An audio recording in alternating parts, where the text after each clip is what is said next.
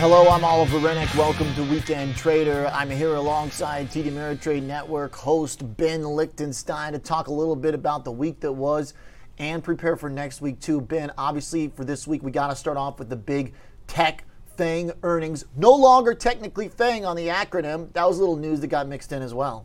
Yeah, Oliver, we saw a nice move up uh, across the board in the indices. Tech, certainly a focal point. We started the week out talking uh, big names, earnings, Microsoft. Yep. Uh, ended the week with Apple and Amazon, and on a bit of a disappointing note in terms of those individual companies reporting quarterly results. But the NASDAQ, the tech heavy index, FANG Plus, able to uh, enjoy some gains here. And uh, well, we saw new all time highs in three of the four majors this week the NASDAQ, the Dow, and also uh, in the ES pretty amazing to see how even with FANG breaking apart a little bit, this market was able to find enough support from maybe other stuff out there. Some of these cyclical trades did okay. Nothing gangbusters in terms of like the big reopening optimism. We didn't really get that, but Microsoft and Alphabet alone able to help offset Apple, Amazon, as well as some of the dip buying as we got into the close of the week there for Apple, Amazon too. Yeah, I think uh, Amazon uh, or Apple certainly, uh, in terms of the services numbers, strong. But again, uh, a little bit of a disappointment, some concerns related to supply chain and the impact that that's having on them. Uh, in terms of uh, some of the other big names, certainly there was a lot of focus on well limited. concerns in terms of inflationary pressures out there, um, you know, really kind of weighing on sentiment across the board. But again, I think uh, a lot of attention here now on uh, some of these tech names and uh, the ability to see some follow through at this point. Again, it's important to get into the new all time highs, but uh, then we need to see some follow through and we need to that hold these upper big. levels big time. Because as the chart master likes to say, Ben Watson, you draw lines on charts with thick markers instead of thin ones, right? And we're battling basically is the story here as we go into next week for the Fed. To your point, inflation hitting in line with the expectations as we got that number on Friday. Not a lot in terms of new economic developments. Our data kind of missed a little bit with GDP here and there, but we didn't get that type of explosive yield move higher to apply more pressure onto tech, at least not through that way. So you put all this together, and maybe you could lose a couple things and still see plenty of action for bulls here. And still very supportive of uh, the trend that we've been seeing to the yes. upside, the rate environment that is. Now, we did see a little bit of a reversal and a bit of a hawkish tone from certain central bankers this week, specifically the Bank of Canada. Uh, they actually cut their uh, asset purchase program a little bit more abruptly than intended or than yep. expected. We heard yep. from the Bank of Japan they revised growth and inflation forecasts lower. This all feeds into the FOMC meeting next week. Mm-hmm and the big jobs report, a major focal point. One of the most interesting moves this week was also in the dollar. Mm-hmm. It came generally in the last couple sessions where we got a big downside move in the dollar, which represented some rejection. We talked about this on my show a lot with you in the morning. A dollar rejection from those highs in the longer term downtrend, but then just a huge ramp on Friday. The biggest move in the greenback on an intraday basis since the COVID crash early February 2020. So, Ben, with this context, does that mean a little drama here into the Fed? Because that dollar moves with commentary from central bankers. It does possibly, Oliver. And to your point, the move we saw on Friday from uh, that, those lows from Thursday around 93.20 all the way back up to 94.20. Now, Oliver mentioned though that we're holding below some key resistance up around the 94.50, 95 area. A big move lower this week in the uh, euro currency on Friday helped that dollar mm. to the upside. But keep in mind some of the weakness we saw on Thursday in the U.S. dollar was tied to strength in the U.S. in the euro currency after comments from Christine Christine Lagarde mentioned some of the central bank activity. The ECB contributed to that. And again, Keep in mind, though, the dollar coming off key levels around that 95 area, it's been very much range bound over the mm-hmm. last year for the most part, but in a longer term downward trend. If this was a key area of resistance that just failed, uh, then we could expect some momentum to the downside. I think the FOMC will be pivotal next week. This is so interesting because it's happening on the back this past week of news out of DC that they're getting closer to some stimulus. And as we've talked about, the dollar was really one of the most responsive, if not the most responsive asset to stimulus during the COVID era. With that dollar spike at the beginning of the crisis and then a crash right back down as we learned there was going to be a bunch of money pumped into the economy.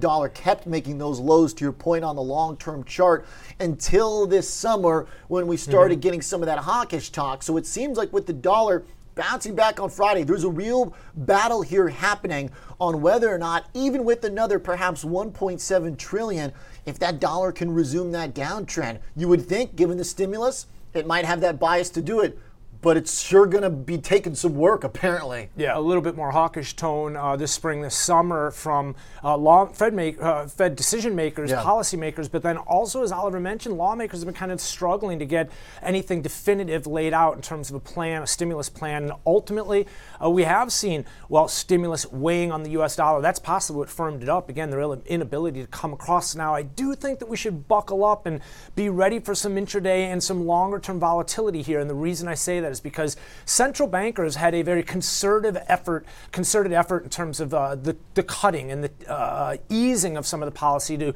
uh, accommodate for the pandemic. But now, as we come out of those conditions, we're going to see a little bit of a different scenario play out. For example, the Bank of Canada, as we mentioned earlier, uh, cutting their asset purchases a little bit more abruptly and sooner than we had thought. There's going to be a little bit of a shift here in terms of the FOMC as we cut asset purchases as well, but uh, far probably still from this point from a rate hike. Yeah. So as they're, we and they're not cutting it off like the Bank of Canada no, did. doesn't, doesn't we know seem that like much. It. That'll be a slower process. But as we climb out of this, expect a little bit of ups and downs in terms of the U.S. dollar. All right, this is going to be an exciting uh, next week, uh, especially when viewed through that lens of a market maybe seeing more stimulus, but next to the tapering an unclear equation and net result for kind of liquidity in markets, right? That that dollar can uh, represent. Now, the other one that obviously remains very, very interesting is the move in Bitcoin, For Ben. Sure. And this week, ah, I wanted conclusion, but we didn't get it. we got the test of the high, then we got above it, made that record and then just kind of danced with it now for what running like seven eight days. Yeah failed attempt to break out. That was a high conviction move that we saw recently up and through the 65000 level but it wasn't in terms of follow through a bit of a pullback and uh, certainly not what we saw in terms of the risk on type sentiment that was playing out as far as the indices.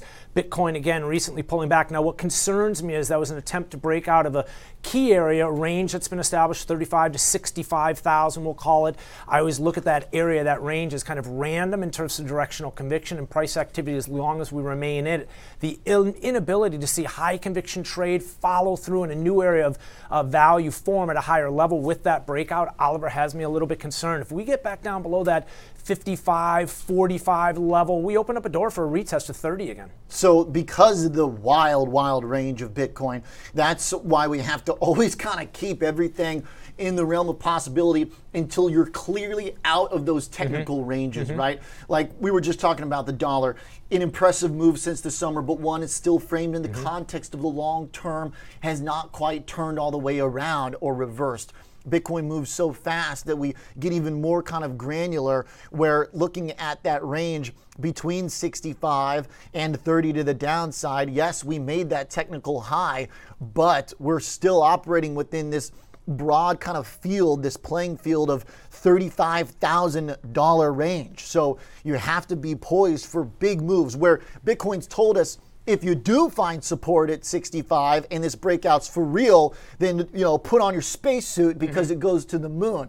But if not, we've mm-hmm. also seen that failure can be very extravagant to the downside volatility too. Possibly a classic example of buy rumor sell fact. It was some anticipation with the ETF, right, and limited ability to see continuation and kind of muster up or uh, produce more interest and more desire, so more demand for this. But again, as Oliver mentioned, the intraday is where we have seen some of the volatility. Still continue to see the large, wide range swings, and it's difficult to tie this one to anything specific, but again, uh, uh, this is a product that should be watched as well, mainly because, again, of the most recent rejection of the upper level and, uh, well, that key area, that range that's been established. Okay, so we've got charts that we need some conclusion in terms of whether or not they are reversing, mm-hmm. if they're breaking out, and it goes for the NASDAQ, it goes into Bitcoin, and then it also goes in to the dollar ahead of the next week Fed meeting. Okay, Ben Lichtenstein host of futures. I think we pretty much hit it all. Getting ready for next week. Have a great weekend. Thanks for being here with us throughout the week on the TD Ameritrade Network.